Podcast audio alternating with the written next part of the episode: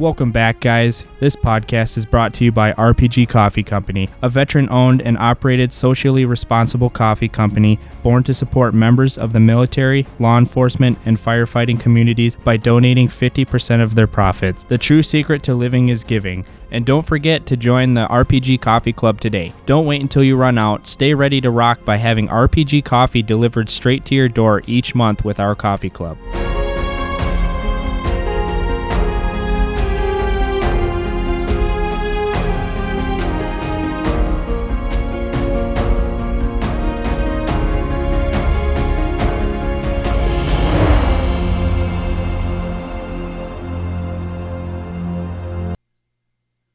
All right, folks. Thank you again for tuning in to another episode of Bucks of America podcast. Uh, this weekend, I am in Northern Iowa, in Rockford, Iowa, to sit down and discuss downrange adrenaline outdoors with Chris Vega. This is a revisit from our previous podcast, but the audio wasn't quite up to par. So I went ahead and we are actually going to meet face to face and have a conversation here. So, Chris, nice having you on, brother. Yeah, thanks for having me. I've uh, last time I had a blast doing this, but uh, like you said, the audio kind of sucked. So uh, Yeah, the audio wasn't quite there. And it's like, it was weird though, because it's like I was listening to the audio and it's like your side was perfect. It was my side. So when I looked at my, my input right here, it was all the way up. So it's like it was crackling and popping and it's like you can't remove that from the, the track because it was recorded in mono. And so it only has so much wavelength for it. Now, when you're in stereo, you can actually have a little bit more manipulation with the audio. So I had to start over here. So downrange outdoors, it, down, downrange adrenaline outdoors is, is a, group where you, it's like something you started to help br- bring veterans into the outdoor industry. And then what I had, it was a bunch of old equipment. So I decided to give that to, to Chris instead of like selling it. So he got himself a pair of boots, a backpack, and a seat now. So this way, then anybody that wants to come out, he actually has give, gear for them to either you can give them to them or just let them borrow. So this way, then they have something to carry their stuff in. right. I mean, I most trips I try to get something for the veteran to take home, whether it's uh, stuff like I got here, uh, fishing scent, scent blocker, uh, hand de- or deodorizer from my, one of my sponsors, and Mm-hmm. I try to bring something besides or something actual physical besides the memories they can take home with them. Yeah, that's always a plus because this way, then they, they have something for them that they can that they have a motivation to use out there in the field. You know. Right, right. So, what was the uh, the motivation on starting the the downrange and getting this this whole process going to where you're now taking out uh, a half dozen to a dozen veterans out a year? Well, uh, it kind of started in 2015. Well, before that, I got into the Iowa Army National Guard when I was 17 in 2009, Okay. and uh, always knew I wanted to do something after I got out to give back to vets and thank them for their service. In uh, was it 2015, I got picked up by a uh, another outdoors company as a pro staff hunter and uh, website designer for them Okay. and uh, they told me they didn't want any doe or little buck shot Okay. for their company. But okay, I was actually going after a 100, 120 or 120 to 125 inch uh, 10 and 11 point that year. okay. So you know that's not a problem. That I wanted to focus on those two deer anyway. Mhm. So no small bucks. It's kind of what with what I was going after that year anyway. And uh, I never ended up getting a shot at them. So they ended up letting me go because I didn't get a deer. Okay. And uh, from there, the head my the gear started turning, and it's kind of hey, I can take veterans out hunting and fishing to thank them for the service. Talked to a couple guys I was deployed with, and uh, they were actually uh, part of downrange when it started. Okay. But for their personal reasons, they kind of had to back out a little bit, which is fine. They still support it 100%. And if I have any ideas, I know I can message one of them and bounce it off of them. One of them actually ended up becoming, uh, he's now the uh, vice president for Downrange Adrenaline Outdoors. So we we still stay in contact. He was my best man at my wedding last year. oh, so- nice. That's right. Because uh, when before we talked, it was right before your anniversary. Now it's you hit your one year anniversary. Yep. um, no, he uh, he's actually in uh, was it Kansas right now, or on his way back from Kansas. From a turkey hunt? No, actually, he went on a uh, blue cat fishing trip. Oh, fun. Yeah, there's some nice sized cats down there. Yeah, he got uh, one that's damn near as big as him. So Holy he buckets. said it maxed out his 50 pound scale and wasn't even totally off the boat yet. Jesus. That's a monster. But then again, it's like you, the further south you get, those catfish get huge. Uh, there was a catfish event earlier this spring. It was down in um, Texacoma Lake, and uh, like it's right there on the border of Oklahoma and Texas. And they had 296 teams entering in. The payout was $146,000. They paid out between or from first place down to 16th place. And they even then the grand prize took home like 60k and but even still then you had to pass a lie detector too on top of it because you're giving out so much money. And uh, a buddy of mine his name's chad anderson he's on a previous podcast and he was talking about how, the breakdown of going down there like they had a had over several inches of rain shifted the whole dynamic completely different area from their fishing at so they, they didn't even know what they're getting into. But they had a blast. They want to do it again but it's like it's a it, the uh, the tournament series are in, you have to travel around all through Kansas, Oklahoma, Texas, and like that right there. You you have to build a residual income where you don't have to be dealing with a job to Oh, be yeah. able to go do it. Yeah, like um, when I had uh, uh, Joe uh, Bricko on here, he developed his um, J- uh, JT custom uh, products outdoors. So this way he can go and do the AIM circuit for walleye. And it's like, that's just fantastic. He makes some awesome rods, stuff like that. And then he also makes what they call the hot boxes. I think is a really in, ingenuitive idea. And what it is, it's a aluminum box that sits on top of your hole and you put, you attach a one pound propane tank to it and it heats that hole up. And it's, and he, they had it field tested down to 30 below, 30 mile an hour or negative 30 wind chill and you'll be able to keep your hole open. So it's like, and you watch some of his videos on his YouTube channel, you'll see the guys in the back distance there in their truck or their car waiting for that rod just to bend over in half. And he has an, an excellent um, snare system that he explains on the podcast and also on his YouTube videos too as well. Yeah, I mean, um, if you want to see the catfish, uh, check out on Facebook. Uh, Enter Iowa's Outdoors. Okay. That's uh, his name is Martin. That's Martin and his team, Mm-hmm. and they just catch some ridiculous freaking catfish. I mean, they're huge. I, they put my daughter. They make my daughter look like a baby sometimes. She's That's awesome. five years old. So Man, that is crazy. Yeah, this is, that's great that how big those big old monsters get. I know in the Pacific uh, Rim area over there in like uh, Korea and such, I've seen some. They pull out some monster cats out Oh, there.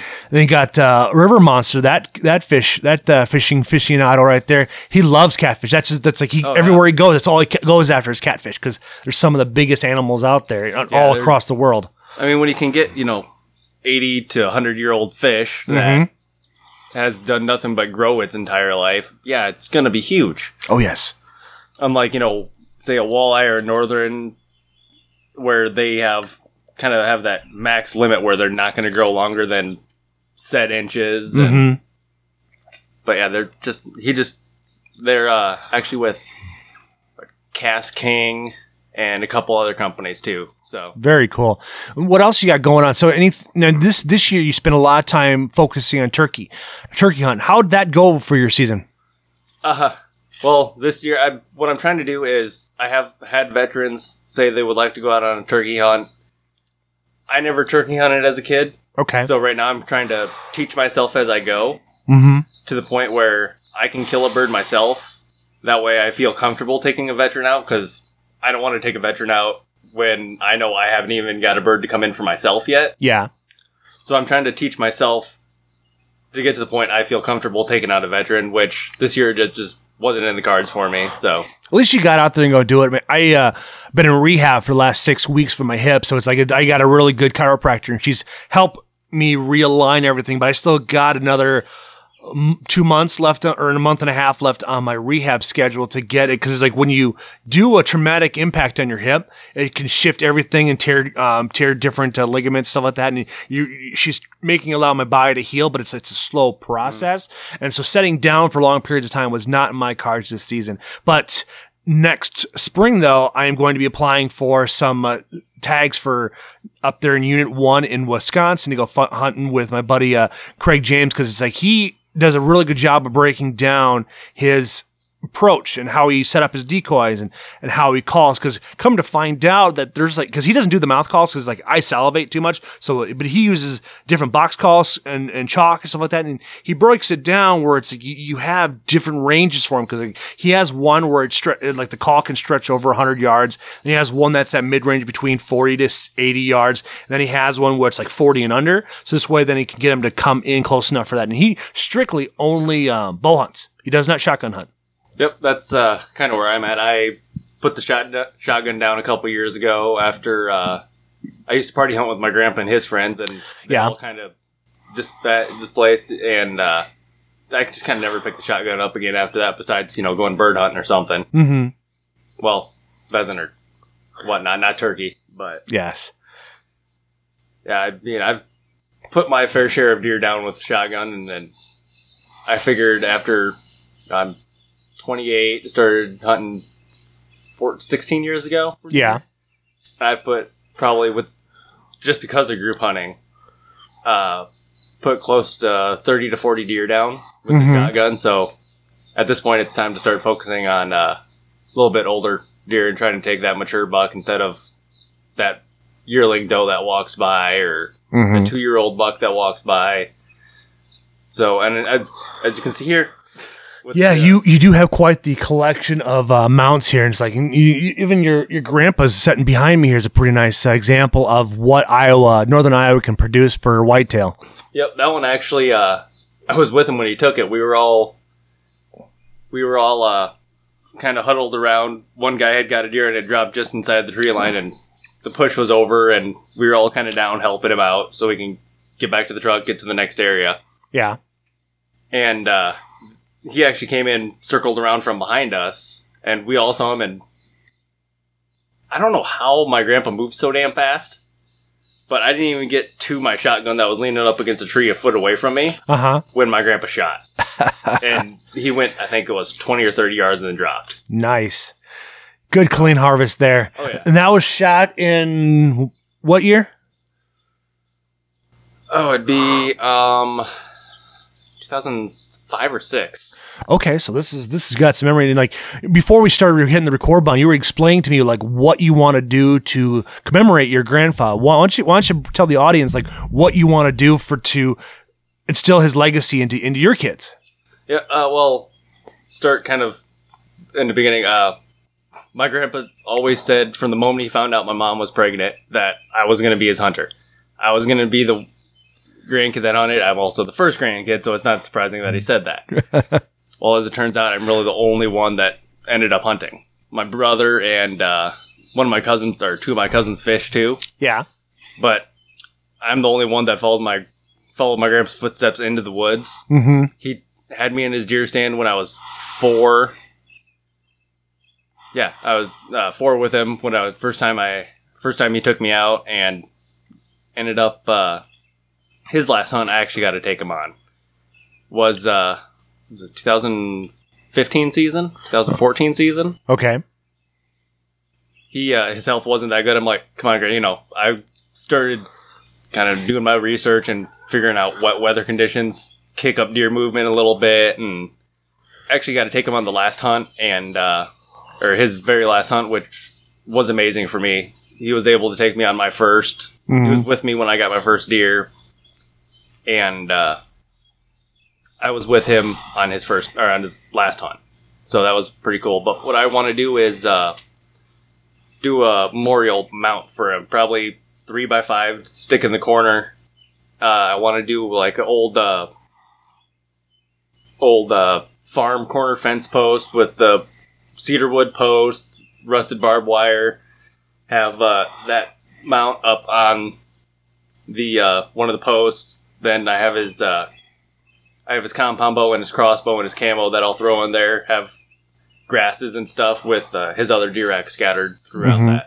That's pretty pretty remarkable memorial right there. Then was he in the service too as well? He was actually. He served in the uh, 1133rd out of Mason City as a truck driver. Okay.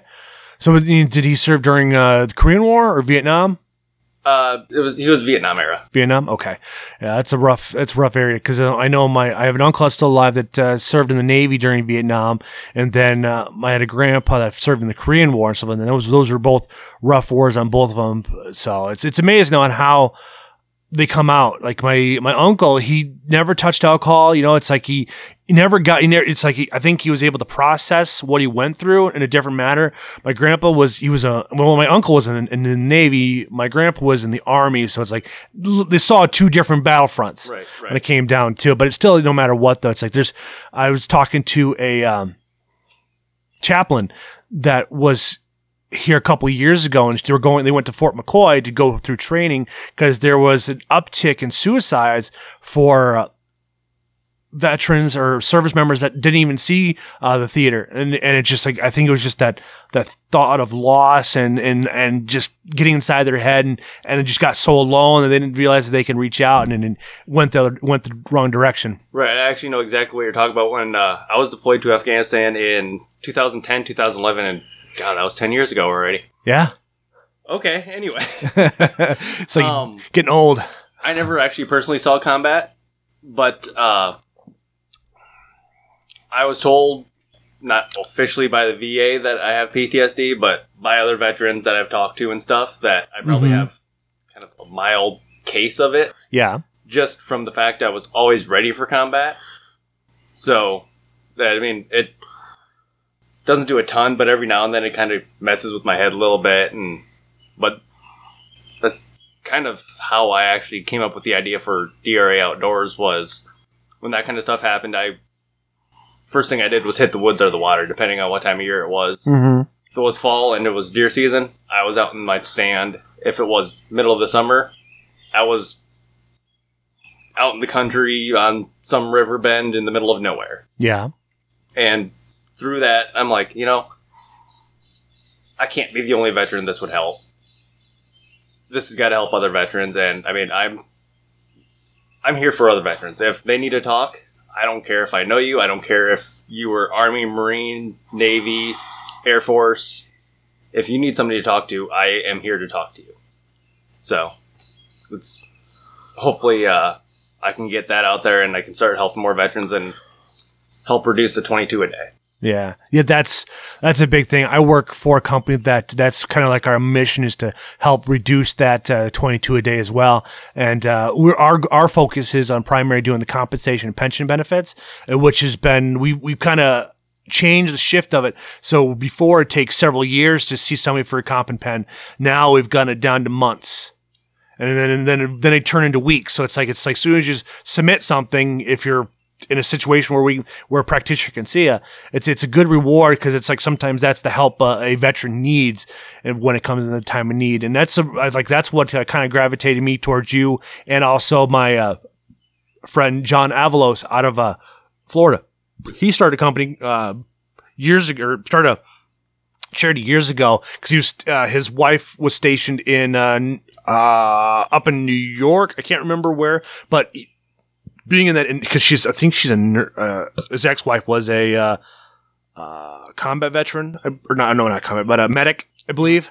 And being in that being in around being around the hospital stuff like he started taking vets uh, that were in their that were in bed and just like get him out and go fishing and stuff like that. And, and he's kind of blossomed it over the years and then it's like and it's set set up different chapters. And his now focus like because he has other people that have been able to help veterans go out fishing because it's like it's just something that's easy and it's, and it's like where he where, where they're at. It's like it's just, just the easiest way to get somebody in the outdoors. And now he focuses primarily in Florida with um, fallen police officers and their families and and uh, firefighters and stuff. And he's really big in that. And it's uh, Bass Patrol Outdoors and that's what he's been focusing on. And it's like and he's getting back on his feet to launching his next uh, plan of attack and how to get more people incorporated and getting back inside the circuit. Because he used to fish on the Bass Pro Tournament circuit for a couple years, and he just got to. You know, in my podcast, we talk about like how he got involved with it and how he got started with it, and and it was it just like and he just talked about his gradual progression.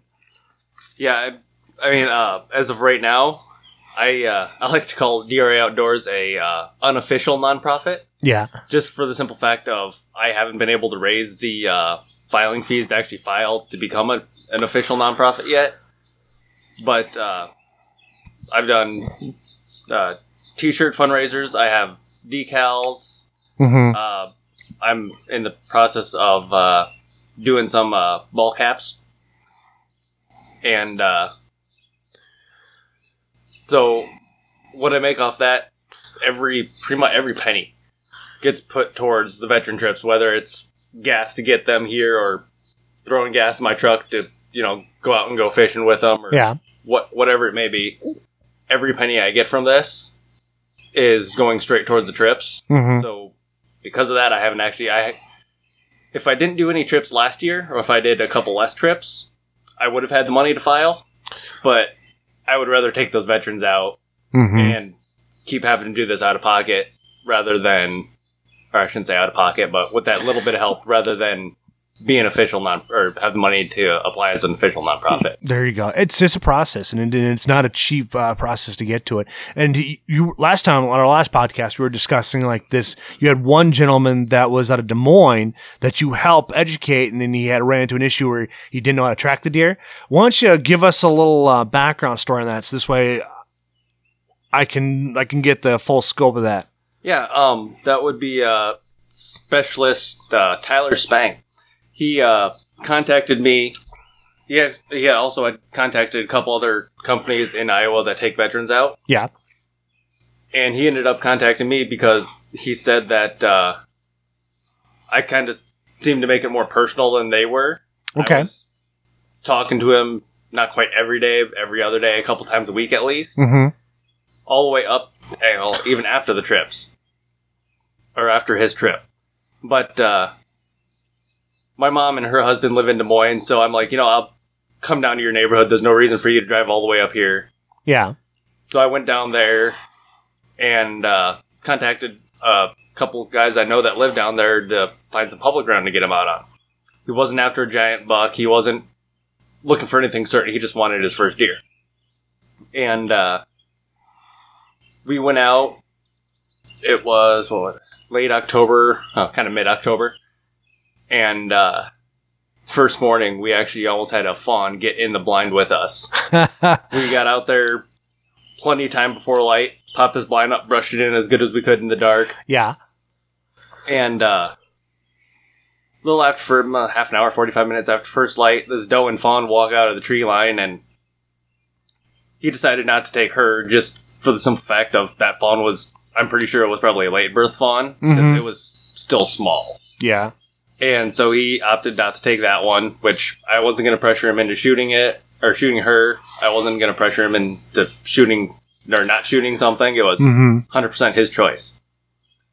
But uh, this fawn just kept getting closer and closer and closer, and by the end of it, he was what was it, four, four or six foot off the blind. Okay. And the only reason he didn't come closer, I think, is because there was actually a down tree in front of us. We had set up kind of behind to help brush in the blind a little bit because there was grass growing over it. Okay. So I'm, when we saw that with my flashlight, I'm like, you know, if we put the blind behind that, it'll help us brush it in a little bit.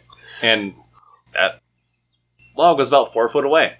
And I'm thinking he just didn't jump the log, and otherwise, I we might have had a fawn's head in the blind with us. Which, eh, yeah, that was uh, that was interesting. That actually, that video is actually on uh, DRA Outdoors YouTube and Facebook too. So. Yeah. And then he ended up getting a shot that weekend. But, uh, was it 30, 34, 35 yards? Mm-hmm. And she ended up ducking the arrow. Oh, okay.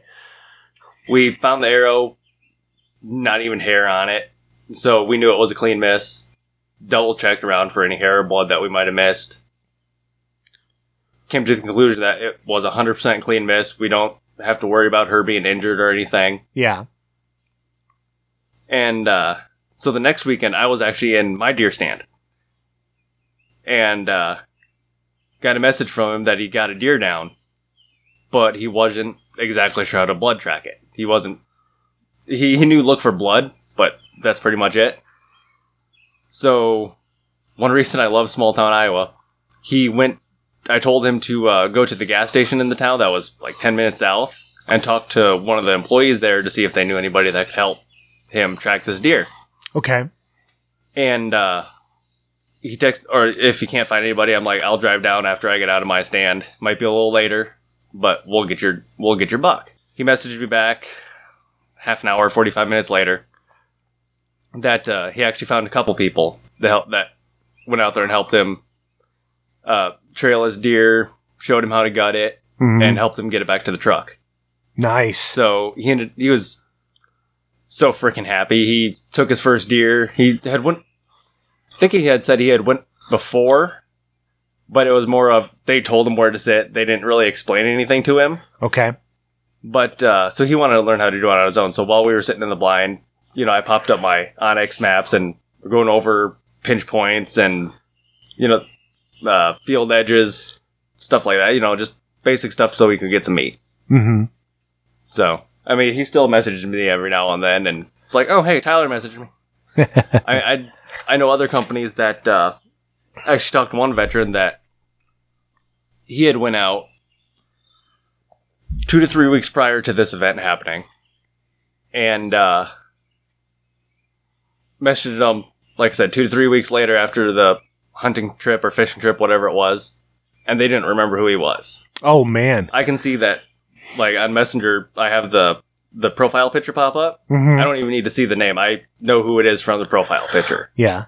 So I, I, uh, I think I might bring out one or two more staff just to help me get a couple more veterans out Mm-hmm. because I don't know a ton about fishing. I'm one of those guys that I'm just gonna go drown night crawlers. I really don't care if I catch anything. But uh, like Martin and uh, then I had talked to another guy I was deployed with. They're both big into fishing. Martin's big into cat fishing. Yeah.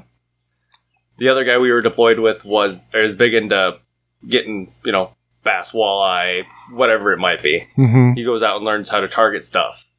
So uh, I think I might talk to him about possibly coming on his staff, and then I want to keep it smaller so we can keep it a little more personal for each trip. Yes. So it's not like, oh yeah, we took ten thousand veterans out this year. It's like, cool. Can you remember every single one of them? Yeah. If one of them messages you and says his name, are you going to remember which trip that was? Because me personally, I've only done a few trips, but I never plan on massing myself with so much that I don't know who one of my veterans is. Yeah, that makes sense. You don't want to over overpower yourself. Nice thing is my dad's friends. A lot of them are all retired and like they they they looking for any reason to go out fishing. I'll talk to him and see if see if they'll be willing to open up a spot on their boat while they go fishing. Because like I was telling you when I first arrived, his friends were out fishing on Silver Lake here. Just uh, what is it like thirty minutes from here?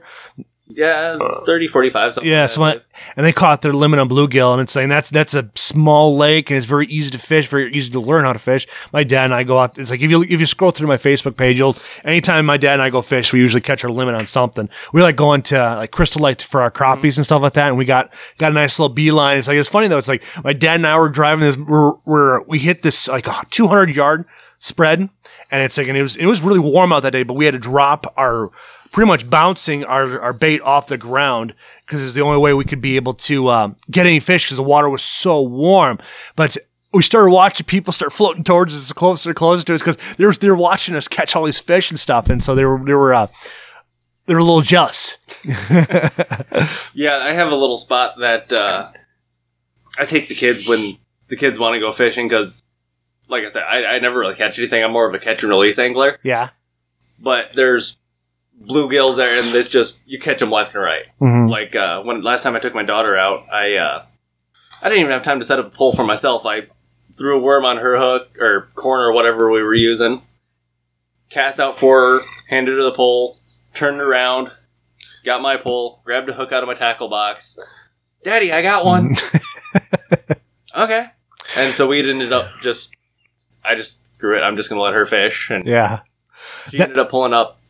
What was it? We stayed there for an hour, Mm-hmm. and I think we pulled up close to 23 different bluegill or sunfish, whatever it was. Yeah. She just had fun catching them left and right. That's awesome. That's that's a fun thing when you get them on. Like uh, my daughter caught her first bass when she was four. Then last year we didn't get as many times on the boat because uh, they didn't they didn't take, maintain the weed issue that like uh, um, Silver Lake has and Lake Mills has, and like because it's like they get fills with a milfoil, and they, they'll either spray it or they don't, and then and it it just gets to be too much of a hassle for who's driving the boat because all that stuff gets caught in the prop, and so we didn't we didn't do a lot of fishing last year, but the year before they they were they were spraying and they were tilling up the, the, the all that milfoil, so we so I got my daughter on the water quite a quite a bit, and uh, it was that September we were out, there was the my dad myself and uh, my daughter, and we got her out there fishing. And it's like it's like a, she she got always a little bit antsy, but I told her it's like. I'd get her. I'd get the line all set for her. Then she started catching fish. She caught like over a dozen fish. Six were keepers, and so so it was it was nice to see her like reel in that fish and reel in some bluegill and really set home that memory. Like we were hoping to go fishing this weekend, but it's Memorial Day weekend. You never know what's Yeah. going to happen. I mean, it's not doesn't really look like it's even missing right now, It's- but we're in we're in the part where it's in a little bit of a break, but at least we're not in Waterloo Isle where they're just getting hammered. oh yeah, I woke up this morning, thunder and lightning, and Yeah. that's supposed to be what it is all year. But actually, uh, thanks to Martin, I am actually getting a little bit more into uh, catfishing. Mm-hmm. And since I don't have a boat, I try to I do it from the shore. And as you can see behind me, I have plenty of poles. Yes, uh, you do. set up for catfish. I have my one set up for catfish. Then I have uh, two lightweight rods for uh, going after bluegill or whatever, just Mhm. messing around and trout. I use uh, ultralight. But uh, I actually have my other poles in my wife's car because I generally take that to work to save a little bit of gas money. Yeah, trucks are a little spendy to drive, even though gas prices are dirt cheap right now. Yeah, well, my truck gets like 12 to 13 miles per gallon. Her car gets like 36. Yeah, don't blame me. I'm like my my diesel truck gets 15 if I'm lucky, and it's a big old F250. So I drive that when I have to. Yeah, that's kind of what mine is. Hunting and trips are basically all I really drive that, unless we got to haul something. Yes, yeah, Otherwise, we take the car everywhere. yeah. That's why I'm driving the car right now. Don't have, don't have quite the income level to drive a truck all, all around. It's like it's one of those things where you start seeing guys that drive trucks. That's what their main vehicle. That's all they drive. Is like, yeah, they have the money to afford a truck because it's it's it's it's a lot of responsibility. Yeah, They're uh, not cheap. filling up for twenty dollars versus you know 40 50 bucks. Yes. yeah, it's uh, yeah. I mean, I I'll fill up the truck and my wife will drive it to work when I take the car and. It, that one tank, if we if I don't go out hunting or fishing or to a trip, that one tank will last us like two weeks. That's- that's- kinda that's a good sign. works A whole mile and a half away. Yeah. So that's uh, kind of convenient to be able just to grab the car and go. So, Mhm. Mhm. but uh, this year for downrange, hopefully everything goes as planned. I, I well, this far into the year, nothing's gone to plan Yeah. because of the coronavirus. Yeah. I was actually, I actually was contacted by a gentleman out of Dubuque, Decorah, Davenport, somewhere over in, on the Mississippi, Mm-hmm. and he said he's always wanted to come to Clear Lake for a spring muskie trip. And so he Okay. take me and another veteran out. And you know, that's great. Thanks. You know, I can help you with gas or bait, whatever you need. Oh no, don't don't worry about it. This is on me. Okay. I just want to help you get your company out so you can get more veterans out. And okay, great. Obviously, we weren't able to do that this year because of all this crap going on. Yeah. Uh, I was supposed to have a couple more fishing trips, but uh, those had to be postponed. I'm not going to say canceled because I will get those veterans out Yeah. sooner or later. Yeah. But uh, You're out fishing, you're, you're, you're literally practicing social distancing because you don't want to get caught by a hook and you don't want to be fishing in their hole. kind of putting four people on one boat.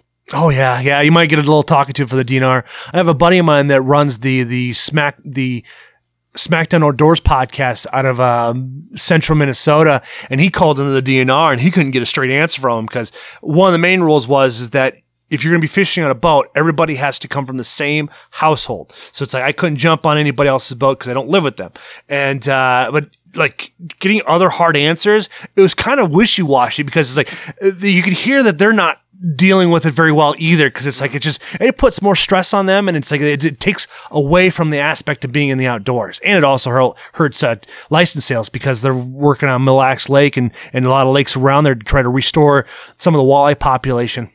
Right, and I mean, I got uh, three veterans that I need that aren't scheduled yet. We don't have actual dates for them, but Mm-hmm. three veterans plan. I plan on getting out uh, for archery hunts this year.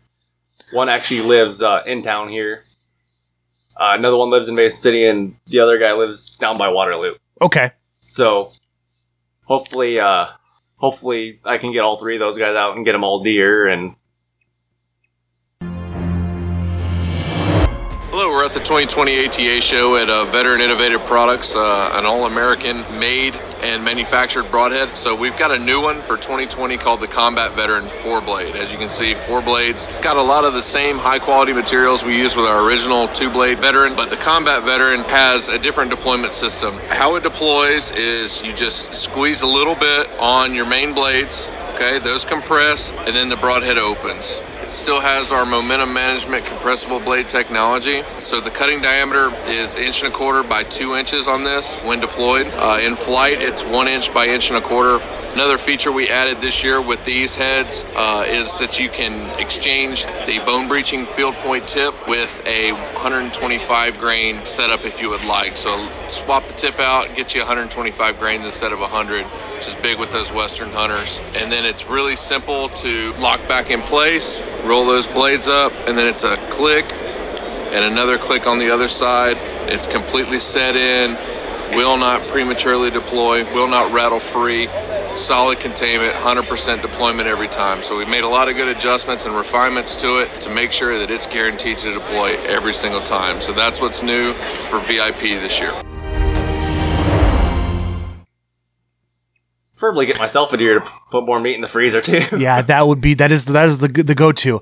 Now, does Iowa have like a farm management land program? Because what, what Wisconsin has done is that they have a, a forest land management program and a and a uh, farmland. And what makes them different is that um, farmland is more geared towards those who have ponds uh, for upland game birds, um, all along the like all along the major. Um, like Mississippi up by the, up by the Great Lakes stuff like that. And they also have forest management land where, where where farmers will put their land into a program where they get a tax break and where people can go out there and it turns into more public land. And so that's what the, now does Iowa offer something like that? I believe they do, or they were talking about doing something like that. I don't remember right off the top of my head. Mm-hmm. But um, I actually got some this year, just a couple weeks ago. I actually got some private land just uh, northwest of town here, and there's plenty of public land around here. Oh yeah, there's a lot. all those pictures I sent you, those deer, Yeah. public land. Nice. I And know that's up by not Forest even- City's got a lot of even public the- land too. That's not even the good part of Iowa. the the best part of Iowa is when you go out towards uh, Decorah. That's where all the big boys are shot. Like some of the the biggest world uh, world records are shot in that area right there over by Decorah, where um, Expedition Archery is and such. east Third of Iowa. Yeah, it's all where the driftless area is, all along through there, and then you get down towards where um uh John Dudley lives because he lives over by Indianola down that area there, and, and he's got that's if you look on a map and it's like you look at it, it's like it's all hilly and rolly land, and then there's also other spots where it's just flat. Yeah. Which is like here. Yes, yeah, it is. It is very flat over here, and it's like I don't miss this weather because I mean I grew up uh, 30 minutes from here, so it's like I do not miss the drifting snow at oh, all. and like no. living in La Crosse, I am spoiled rotten because we have no drifting at all. It's like, and it's like if if, if we get six inches of snow, then it gets difficult to drive in town. Yeah, I mean, just the drifts like right outside my door. There was one day at my old job I actually had to call in because there was a four foot drift in front of my door, Oh snap! and I it took forever to get to the car, and then just to get out to work, I'm like, you know what? It took me almost half an hour to get up to the gas station up here. That's a mile and a half. Oh Just 'cause of Jesus! All the ice and snow that was on the road.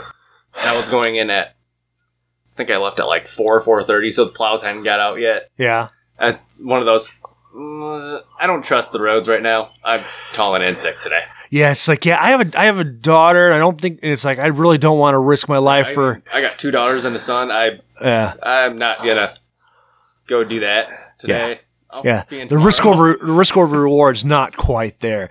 Yeah, I know what you mean because it's like living. I used to work at um, oh, it's starting to rain again, and uh, I used to live in Dodge Center or oh was it lived in Grand oh Hayfield, Minnesota, and I had to work in uh, McNeilus there in Dodge Center, and it's a 10 mile drive, but it's like my trip is just nothing but open farmland. And so it's like we got one time we got a half inch of snow, and the drifting was so bad. I had to literally figure out where the rumble strip was, turn my GPS on because I couldn't see 20 feet out in front of me because it was so bad. Still managed to make it to work, and then I get to make it get get to work. It's like get a message, oh, uh, work's closed. It's like, I, mm, it's like I'm here. Can I just work? Can I do something? Get paid for this here? You know, because I made it here.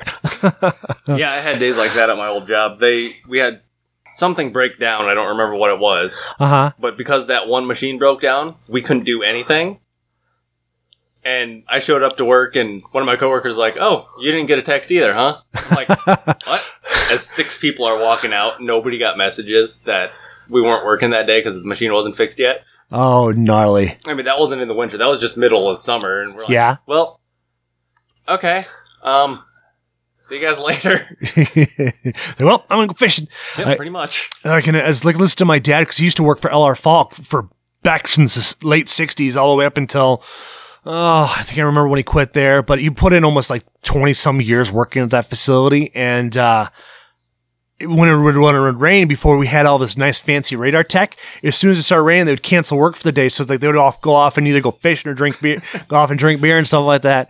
And, and it's like now it's like then as it got in the 90s, is like they they had radar. So it's like well, so much for doing that anymore. So now it's like well, we got we're gonna shut down from here to here, and then, then we're gonna back we're gonna start back up again. But guess what? Now all that time we you had you had that break. Guess what? We're gonna we're gonna be working till dusk to make up that time lost.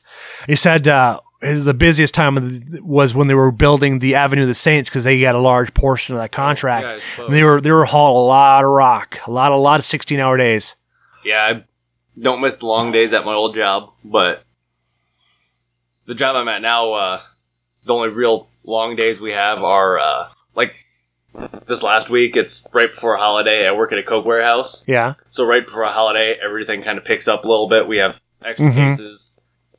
Long day there is like ten hours. that's not bad. No, it's not bad, but it's more of the uh, going in a circle all day. yeah, I can see they get tiring. My uh, brother in law, he works for a liquor dispensary there in Rochester, and it's great. There's like he gets a free case of beer. His like his the owner will come around and give random people beer. You know, it's like or or uh, seltzers. I guess that's really popular. Yeah. So like when the Corona seltzers came out, they they were uh, they were it didn't really take off, and so it's like they're. Try, he's they're pushing them to take it because they can't get rid of it. They can't sell it because nobody wants it. It's like so it's it's nice and he his their goal was is like to take their beer that they uh, accumulated and use that as the way to fund their reception. So this they don't have to worry about paying so much for alcohol. Yeah, I mean, I just got married last year, and I think we spent. Let me see. I went through the checkout once Mm-hmm. by myself, and my wife and her friends were still up grabbing some stuff.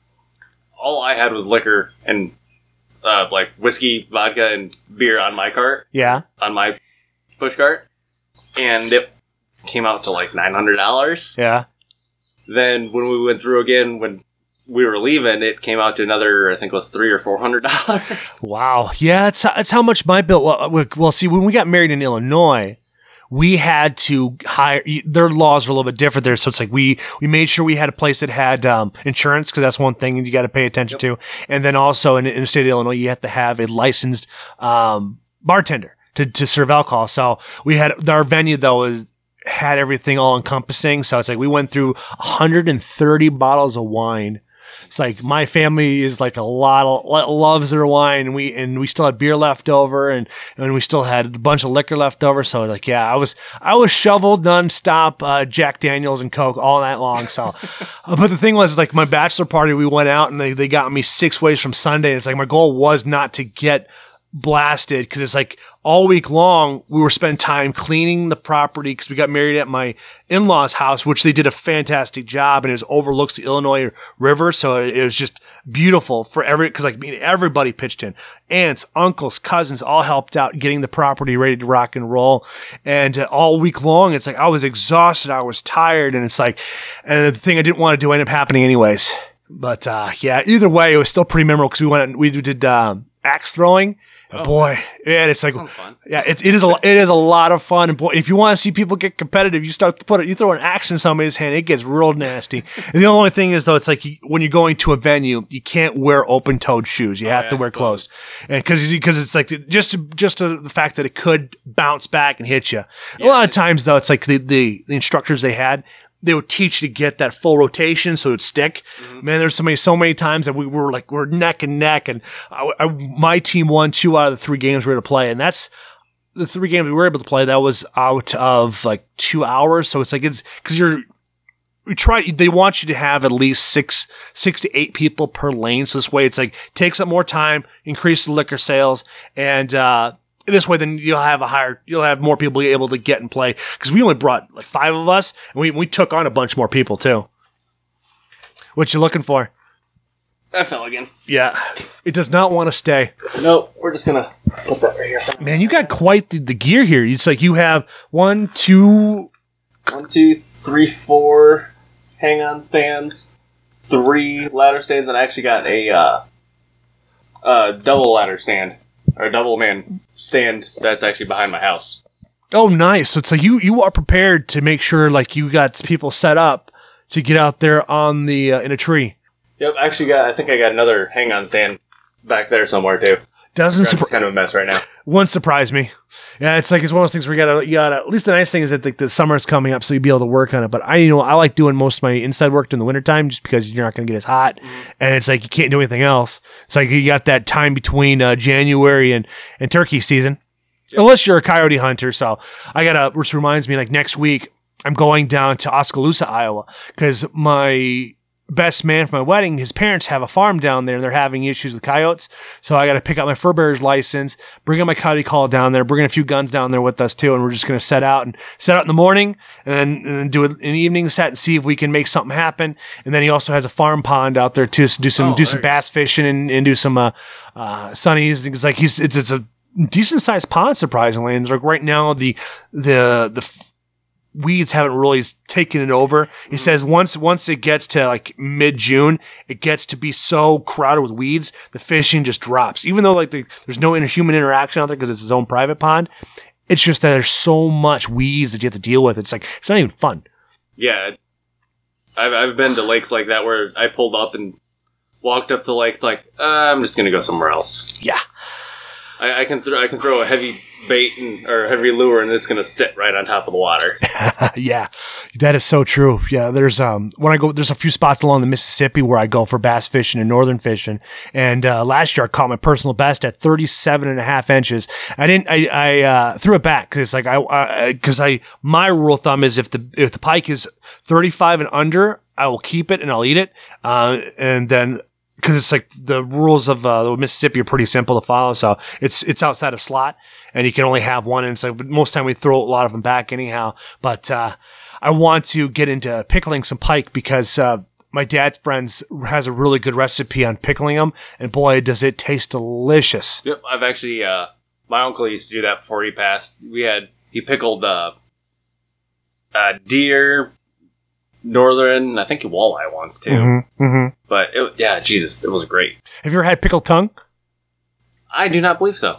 It is it is quite delicious because it's like it has a chalky taste to it but when you when you when it gets mixed in with the brine and such uh a buddy of mine i have a, i have an episode called deer tongue because it's like he collected like some like six or seven of them and over the course of the hunting season plus because he got he he tagged out he got his one buck for archery one buck for um uh, rifle, and then he got four doe. He got uh, two or three does along with it, and so he took all the tongues out and he, he pickled them all. And it's like his wife didn't like them, and she she kept on like eat more, eat more, and so we, we were eating those while we are having the conversation about it. But that was it is delicious. I like it. It's it's acquired taste, of course, is a little bit of a, texture shock, but otherwise, it's like it's delicious.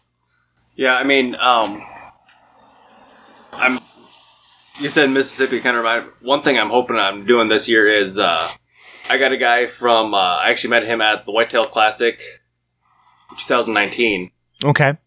and uh, he actually owns him and his. I believe it's him and his brother own MCT Productions, Okay. and they said they could do all downranges, video editing and stuff. you know, so it's professional grade done, and uh, they do it for me for free. Oh, that's Because I'm doing awesome. This for veterans. Uh huh. Then he said, uh, asked if I ever bow fished. Like, you know, I used to do it a lot until people kept leaving the damn carp on the bank and DNR shut, you can't do it from the bank anymore. Oh, I gotcha. I don't have a boat, I can't go out. mm-hmm.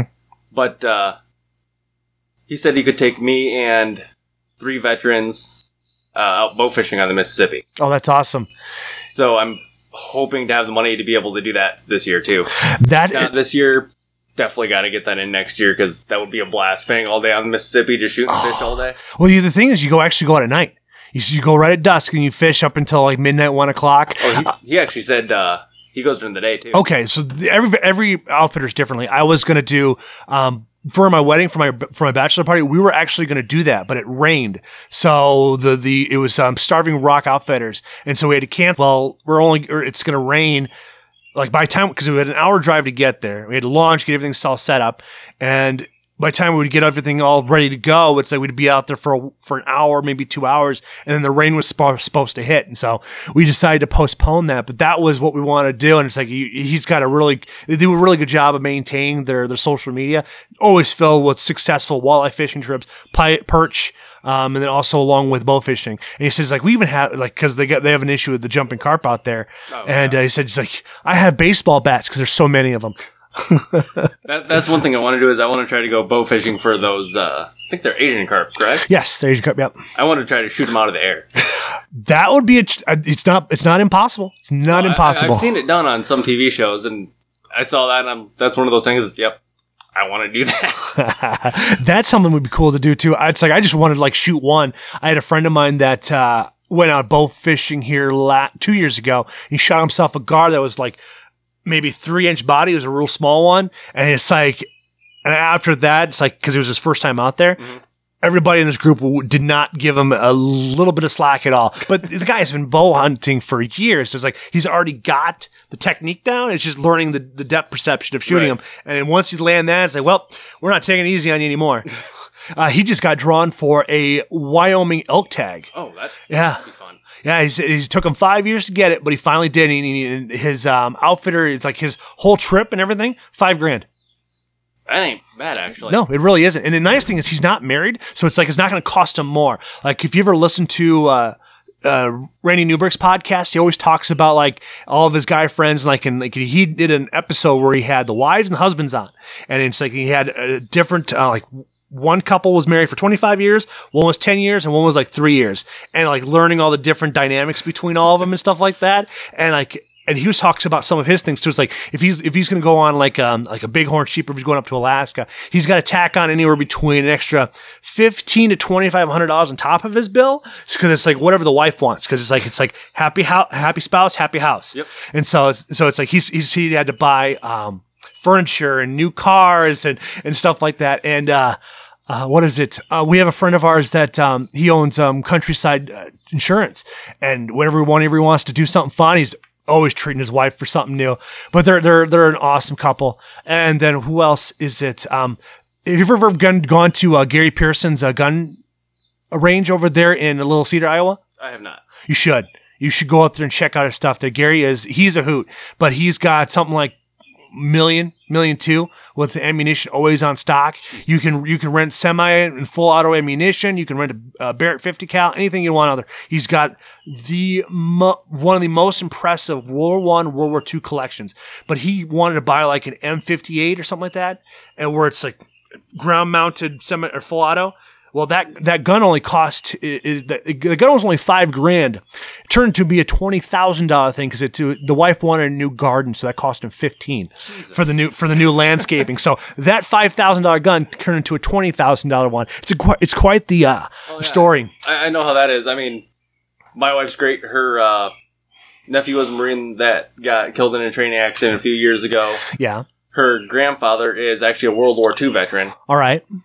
And so she's in full support of me, you know, taking out veterans and doing this stuff. But at the same time, I still push some stuff back and, or not push some, but make sure to do something for her too. Yeah, you, you got to have that balance. I got lucky. My wife likes to hunt and fish, so it's like the only thing is like when it comes down to buying something new, it's like I always got to figure out like what does she want because like I'm, I'm I've been I got the money saved up to buy a new bow. I just haven't decided what I'm going to buy yet.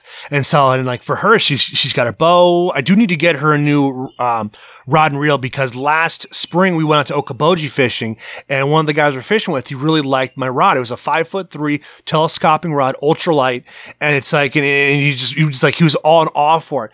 The rod only cost like thirty bucks, so it's like I asked him, and as was um, had it, we did a, a speakerphone conversation. And the two of us were talking there, and like the wife said, "Like, just go ahead and let him have. it. We can buy another one. They're not that expensive because uh, so it's like just like he he bought. Now he's now he lives down by Rath Lake Rathbun down there, and he that's where he lives now. So it's like it's uh, he's he's loving it because it's something collapsible. He doesn't have he doesn't have a, a collection like you and I do. I counted. I have like I have like twelve fishing rods. Um, well, I got what you see here. Actually, I have a. You can see some of them back there too. Yeah, there's a couple of them broken down. T- So, Yeah, yeah, it's it's well, I, when my grandpa passed away, I got uh, a lot of the fishing stuff he had too. yeah. And when my uncle passed away, my grandpa had got a bunch of his fishing stuff. Okay. So I ended up with a mix of them. Oh snap! It's right here. I think this was my uncle's old ice fishing rod. I mean, that's how old it is. It doesn't even have a reel on it. It's Oh wow. Hand, hand wind that thing. Jeez. You know, but that's that's all you really needed back in the day, and it's still all you really need to be honest with you. Right, and actually, I have a. Uh, I don't know where I put it right at the moment, but I actually have a. I think it's a Zebco. But from what I can figure out, it doesn't have a button on it. From what I can figure out, it's more like an open face. Uh It huh. looks like a regular, like kids button reel. Release. Okay. So then it's like so then when you cast it, it has to be all based off the weight when you're casting it out. Then so this way it actually expels the line. Yeah.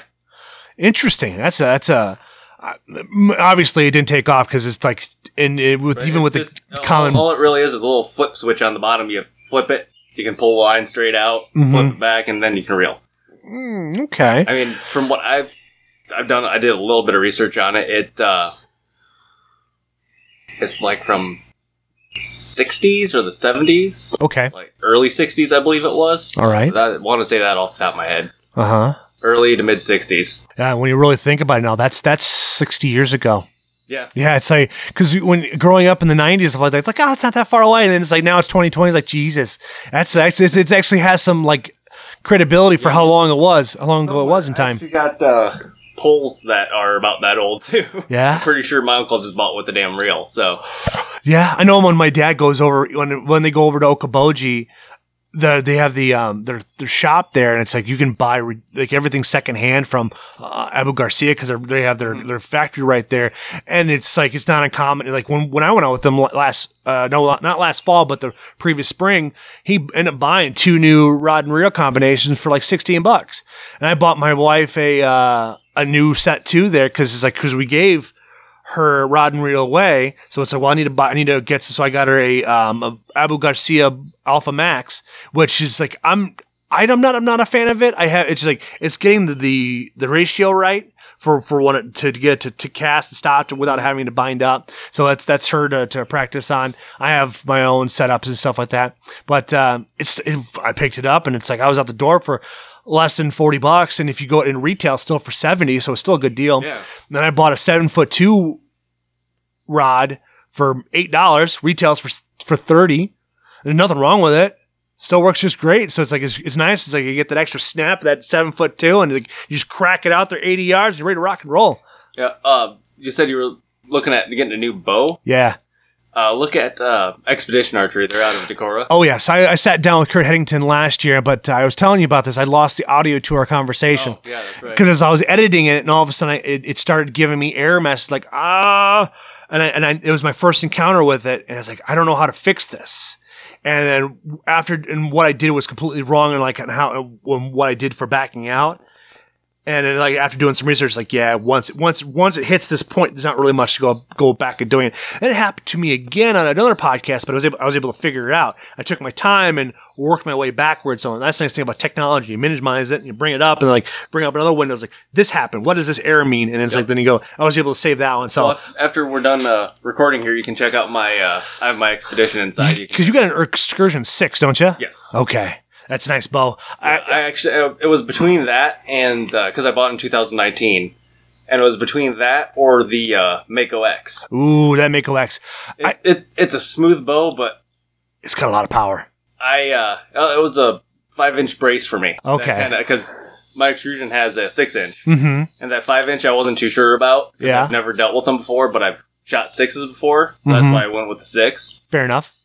But uh, after shooting that thing and shooting a couple other expedition bows like the this year's MX 15 and 16, Mm-hmm. I've not shot those yet. oh, they're you'll like them. Yeah. I am trying to figure out how I can get another one right now. One last year.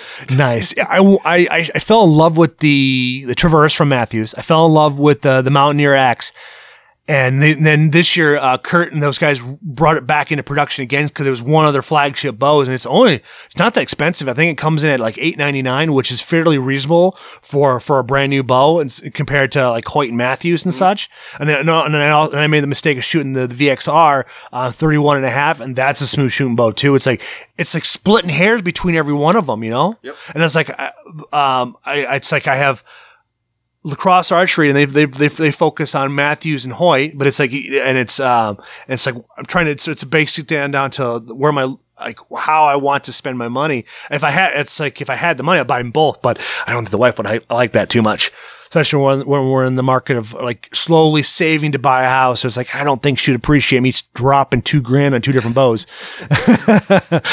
Yeah, that, that's uh, kind of where I'm at right now. Yeah. So we have other stuff we need to do. I need to get downranges, uh, all this stuff. Five hundred one C for- ready to go. Yeah, Before I even think about really doing another one, yeah. It's another bow. So you have to look at you have to figure out where people are off. You have to, you have to go out and actually literally go pick up pick rock.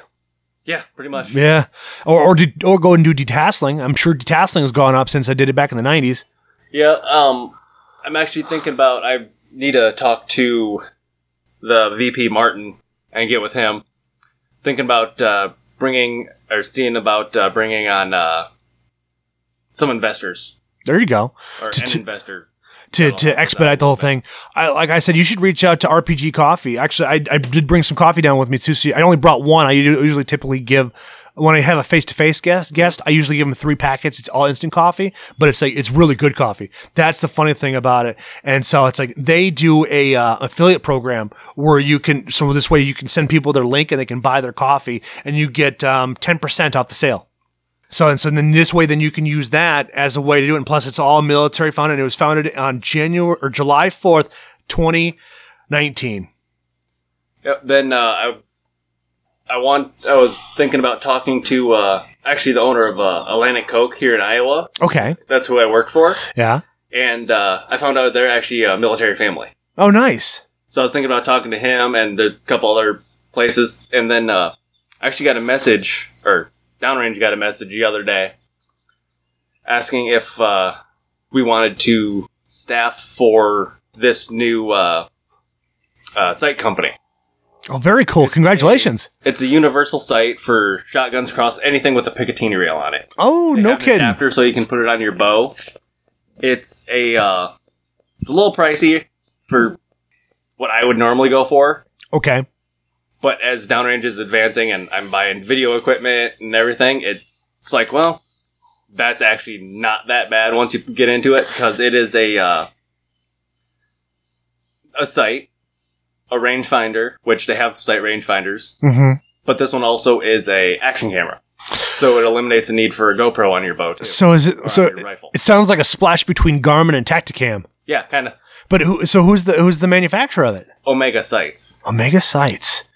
Omega Sights. It sounds very familiar. Here, it actually has a I don't remember the size of the screen. It's an LCD screen. Oh, that is pretty. That is pretty. Yeah, I, I think the specs are down at the bottom of the page there. Yeah, I'm I looking through it. Yeah, ranges- bows, rifles, pistols. Range, range up to 600 yards, I believe it is. The actual screen is one and a half by two inches, so it's actually a fairly decent sized screen.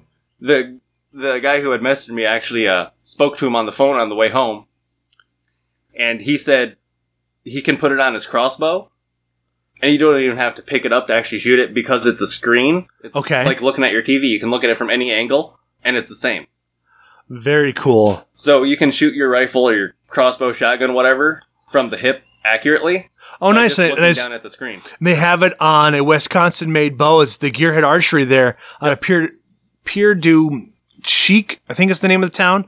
But yeah, that's that's a, that's a sweet bow. It's like I got to shoot one of those at the deer or uh, the um during well during Turkey Expo of 2017. I think it was. Yeah, it was 2017. I shot it there, and it's like it's it's like nothing like I've ever shot before. And their brace heights go down to like 23 inches from A to A, from axle to axle. Yep, I mean, they, it is. uh, I shot it at the uh, Whitetail Classic here in Iowa in 2016. Actually, Have you shot their crossbow? That crossbow is not shot the legit. crossbow, but um, actually, Expedition just came out with the crossbow, released a line of crossbows this year too. Yes, that they did. I did see that. And they're they're they're market priced very well. They have Oh, yeah. a good rate of speed for them, so I think that it's a it is a competitive model to to to look at. I think it's a serious contender that people should look at. And um, the Mako MX16 got placed in the top eight bows to buy for 2020 from um what website what magazine i can't remember the magazine it's from that did it i i, I as soon as i saw kurt headington uh, post it i grabbed it and I, and I threw it on bucks of america's podcast uh, page and make sure people can look at it because it, it has mathews on it, it has hoyt on there and it's like it's got and it's got some serious contenders on there man Oh yeah, I was because I was looking. I want to partner with Expedition because they're out of Iowa. Yes. one, and I love helping local companies. mm-hmm. Not quite local, but they're in Iowa, so I'm calling them local. yeah Uh, well they're all they're all assembled here but they're all manufactured over in north carolina yeah north carolina I believe everything's done in uh, Decorah now. they, they got cnc machines put in and installed I believe so. Have you ever been, you've, you've taken a tour of their shop, haven't I you? have not. I've been up there, and I messaged. Uh, was, I think it was Kirk.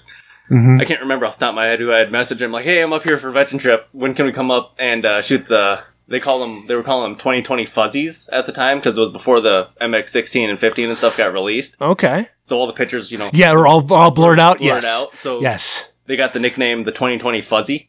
Okay. Yeah, I so can I'm see like, so uh, when, when can we come shoot those? they just LOL. I'm like, dang it. yeah, I, I like when I was having a conversation with him. I uh, um, I, he it's like he thought I was gonna he was I was gonna get him to talk about the 2021. I thought he was still gonna be shooting the the Mako the Mako X for the for that season, but it's like I forgot. Duh, he's he's he's the the VP, so it's like he's gonna be shooting the top the the new stuff that's coming he's out. So this way he can give his two cents. It's like I wasn't even thinking it because like to me it was completely innocent. Like because like I know there are some people out there that will they'll shoot the same bow for two years or three years and then they'll switch, but it's like. He's the VP. Of course, he's going to be shooting the new stuff. And it's like he's looking at me. He's like, I'm like ghost, I'm like deer to headlights. Like, I should have known better to ask a stupid question like that. But unfortunately, I was just thinking like he was going to continue shooting the Mako X for the next season. Because like, but then again, it's like Oh, I'm, I'm sure R and D is all of them. Oh yeah. Oh, he's he's he's got his like if you because I got to I got a chance to sit in his office and his um office is lined with bows. He even has the first bow he ever owned still mounted up there Yep, too. that- that's actually kind of what my uh, inside office is oh, like. oh, oh, gotcha. Yeah. I have I, I need to put some new strings on a couple of them, Mhm. but uh, I have the first bow I ever bought, which I used up till uh, right after Afghanistan. Bought a new one. Yeah. Then I got. Uh, I wish I hadn't freaking sold it. By uh, I had a Mathews Creed XS. Ooh, that's a nice bow. It, it is a nice bow. I'm actually looking at buying another one and building it just like I had mine, Okay. just to hang on the wall. Then um, from there I got a uh, Hoyt Power Max. oh, that's a good bow. It's a nice bow. And uh, actually, right now, one of the veterans I'm taking out this year has it. hmm I when I got my expedition, I'm like, "There's no reason you can't shoot this." Handed it to him. I'm like, you know, keep it as long as you want. Only thing I ask, when you decide to get another bow, hand that back to me so I can give it to another veteran. Yeah. That's nice. That's nice. That's pretty sweet. Now, uh, well, since this, then since this season's kind of put, put on a held there, uh, is there anything that you want to talk about before we wrap up here? I think we pretty much covered all the point. I mean, we covered, you know, uh, what downrange does, why we do it. I mean, Yes. We take veterans out to thank them for their service. Then there's a time in every trip I call uh, uh, no camera, which I'll leave. I'll turn off the camera. I'll leave it back at the truck or whatever, Yes. depending on you know if we're fishing. I'll leave it up the bank a little bit or something. That way, if the veteran has any problems that they're going through, we have time to talk about that. Yes. Um, if there's anything, you know, anything they need to talk about at all, military related, non-military related, I'm here for the veterans to talk to. And what platforms is uh, Downrange Adrenaline Outdoors on right now? Uh, Facebook, YouTube, and sometime Instagram. I kind of forget we have it every now and then. Yeah, I have I have an Instagram too for uh, for the podcast, and I'm not giving as much as attention as I should. But right now, it's like I'm getting so much feedback through my Facebook page. It's tough for me to. It's like it's it's like I'm, I'm I've bought a program called Crowdfire, and it does all automatic posts. They can mm-hmm. post up to. I got the year long subscription for a hundred bucks, and it works up to five accounts from social media. So it's like Instagram, Facebook, Twitter, all that fun stuff. And if you have Etsy or if you have Shopify store, you can add those into there. So this way, you're oh, it's it's a way that you can pay for your advertising without actually paying for it. And it's hundred bucks for a year, and it's like it's proven to me pretty worthy. I do I, I program four posts with that, and then then if I see something cool on Facebook, I'll, I'll try to go there. So this way, people are seeing more dead stuff, and then political brainwashing that's going on right now. You know, it's like I want people to have a break. It's like I'm trying to fill it up with shed hunting and with turkey hunting and fish. So this way, it's like you're you're not being drummed down by it. And then I have a um the the American Sheepdog podcast, and that's my political side. So it's like, if anything, I want to talk political, I can use that as my outlet. So this way, I'll leave my page like it's like a, I had an uh, epiphany, uh, like an aha moment. It's like, how do I want to perceive myself? Because it's like I'm, I'm growing a following here. It's like I don't want to have my main page all about politics because it's, it's so mind numbing and it gets so old and, it, and it's I like. mean, with uh, with the area outdoors, I try to 100% stay away from politics. It's all hunting, fishing, Mhm. minus the Corona Apocalypse T-shirt I did, Yes, which I cannot wait to actually be able. to I'm looking get forward to my shirt too, man. And uh, then I put up a meme the other day that I saw. It was uh, the bird that had flown down in front of the baseball player. Oh yes, hit by the uh, Mm. baseball. Randy Johnson. Uh, dur- Yep, Randy, yeah, yeah, for uh, the when he played for the Diamondbacks. Yep, I put a meme of that up there, and it was like it showed a picture of the bird or a bird said DRA Outdoors Plans 2020 or something like that, and then the other one said coronavirus. Oh, that's awesome. That's funny. That's funny. Well, Other than that, I try to keep it all military Mhm. and uh, outdoors. yeah. So I do. I do like. I, I do bring in stuff from the DNR and like bring in stuff that from poachers and stuff like because this way then it allows the public to see like what kind of laws that we need to put imposed for people that are breaking the laws that that like because uh, it needs to be it needs to be seriously looked at for animal cruelty, felony charges and stuff like that because it's stuff that we don't. It gives us a bad name and the general pop- population itself is good as a whole, but then we have these little outliers that the it gives people a reason to complain about. Yep. And uh, I do want to give a shout out to uh, Mag Military Apparel and Gear. Uh, Mark Penna is one of the owners. The one I took on the trout trip Yes, with the uh, beer trout, and then the Yes. right after that. I still love that beer trout video. that beer Trout is that's pretty epic. That is pretty epic. But uh, he's the one. His, uh, Mag's actually the one that makes all the shirts and apparel for Yeah. DRA Outdoors too. So I want to say uh, thanks to them. And then we actually partnered with uh, Zeus Broadheads this year too. Zeus Broadheads are, are something to reckon with. I, I, as you can tell, I work with Veteran IP, and that's all veteran owned and operated company too. So Then uh, I got Docs, Outdoors products here in front of us. Uh, Precision Peeps has helped us in the past. Uh, Field Torque knives. If you haven't seen a Field Torque knife, check them out. They are I have not. little things. I think I actually got mine in the truck. I'll pull it out after we're done recording here. Excellent. Yeah, see, these this is based out of um, Ohio, which is fantastic. Docs. Yeah, I've been around since 1998. I did. I found a uh, somebody did a, a TikTok video, and I, I pulled it down, and it's like two or three deer can make you a multimillionaire in, in, a, in, a, in a short period of time for extracting that estrogen and that doe urine and stuff like that to sell. It's like it's. I couldn't believe how much money a possible deer can make for you, especially if you get to bucks. Like I know Cook's deer scent and tracks out of northern Minnesota. He's his bucks are all six and seven years old, and so it's like I've seen bucks pulled from different properties for how potent those dominant bucks are. And it's like and it, I couldn't believe that some of them that showed up. then I lost my properties. Like, mm, Yep. If uh, if you need proof with how some of the Doc's uh, the actual urine products work, they've been around since 1998. They've pr- they're tried and true. They know work. They work. they work. the uh, the video I have of my bow hunt last year, Yeah. I think it's within like the first minute or minute and a half. I have a 115 inch ish. Uh, actually ended up being a nine point. I didn't realize he had a split brow until I went back and looked at the video. Yeah. But uh, I have a one of Doc's outdoor scent cans hanging on a little bush tree thing that was right in front of my stand, Yeah. and his his he's trying to stick his full face in this damn little scent can. Oh, nice. He's thrashing it, thrashing it up, and Oh, you you you, you made him mad, didn't you? Oh yeah, but uh, I actually ended up letting him walk because he was only a two year old. yeah. So, and with the pictures of deer I knew were out there, I didn't want Yeah. to shoot 115 inch. I don't blame you. I don't blame you. As you know, As you can tell, that that that's the one shed in front of us is over half that. yeah. It's like it's like you measured at like seventy eight and some. yeah, 78, right under 79, something like that. Oh yeah, and, it, and it- if he had the other half, it'd be a, an easy one fifty five, maybe one sixty. I'm thinking 160 just because I did get pictures of him that next year and they look pretty, pretty almost exact. Yeah. And uh, he had a really good spread on him too. So No, that's that's that's the dream bucks you wait for, man. I know my father in law ha- he shot a buck two years ago, and it's just it's just a freak of how mu- where everything all went off. I think it turned to be like a thirteen or fourteen a, point. uh, I think I still have it on my phone actually. A picture of a uh, triple main beam buck. No kidding. Like it almost looks like almost like a, a unicorn.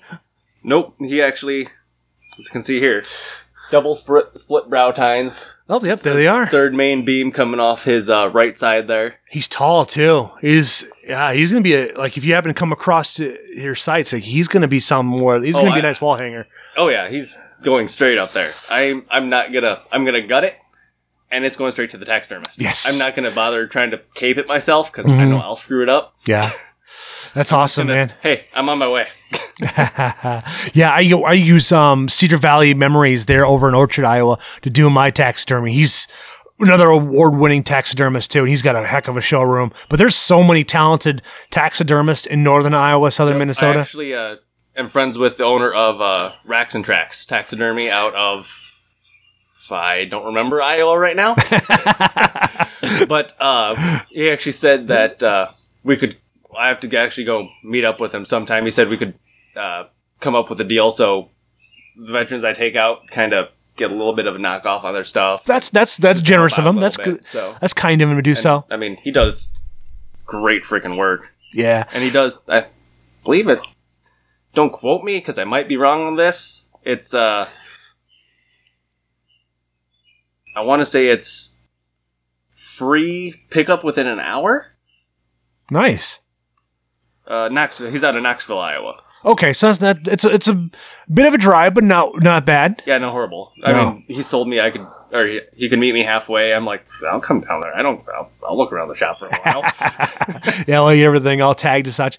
Well, man, this has been a lot of fun. We're gonna have to follow up with this again in the fall when we when we when we get our mindset on setting twenty feet close to God. Oh, birds he did those are pretty. Those are pretty. And and then the fans look great for the uh for being. No, were these uh, harvested by a bow or a shotgun?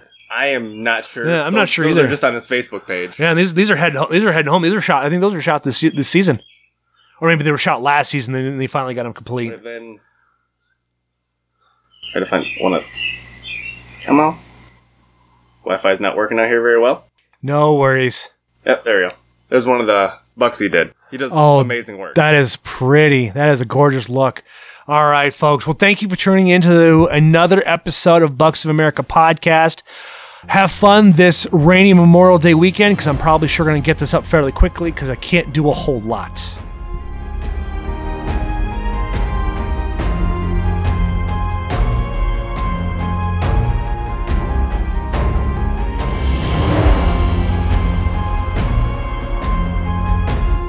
Welcome back, guys. This podcast is brought to you by RPG Coffee Company, a veteran owned and operated socially responsible coffee company born to support members of the military, law enforcement, and firefighting communities by donating 50% of their profits. The true secret to living is giving. And don't forget to join the RPG Coffee Club today. Don't wait until you run out. Stay ready to rock by having RPG coffee delivered straight to your door each month with our coffee club.